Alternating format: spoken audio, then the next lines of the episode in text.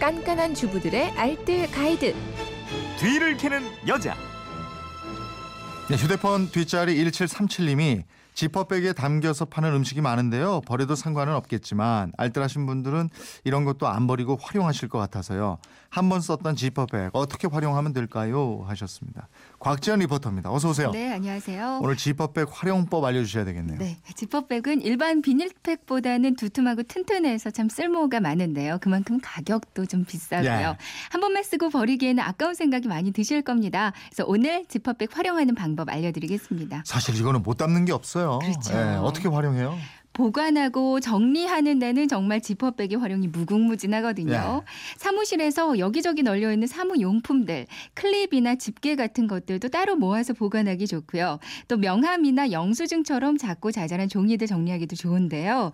지퍼백에 날짜 적어서 보관하면 되고요. 그리고 애들 퍼즐 조각들, 퍼즐이랑 판을 분리해서 퍼즐 조각만 지퍼백에 넣- 담고요. 퍼즐 판은 따로 세로로 가- 수납을 하면 공간을 훨씬 효율적으로 활용할 수가 있습니다. 네. 또 지퍼백에 약들을 종류별로 구분해 놓거나 가족별로 분리해 놓으면요 찾기 쉬워서 좋거든요. 음. 지퍼백에 넣고 견출제에다 이름 적어서 붙여 놓으면 약을 잘못 복용할 위험도 많이 적어집니다. 그렇군요.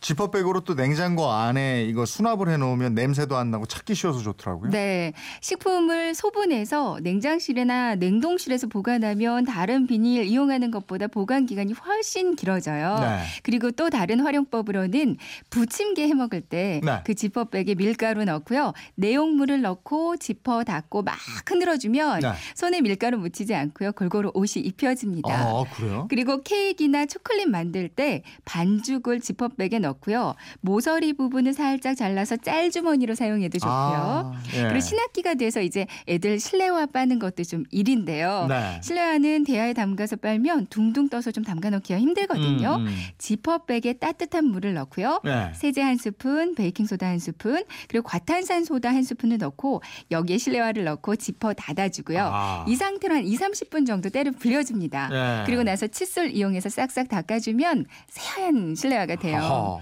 이제 날이 더워지면 도시락 쌀 때 아이스팩이 필요할 텐데요. 음. 집에 있는 스폰지에 물을 충분히 적셔서 지퍼백 안에 스폰지 넣고요. 냉동실에 꽁꽁 얼려주면 훌륭한 아이스팩도 네. 됩니다.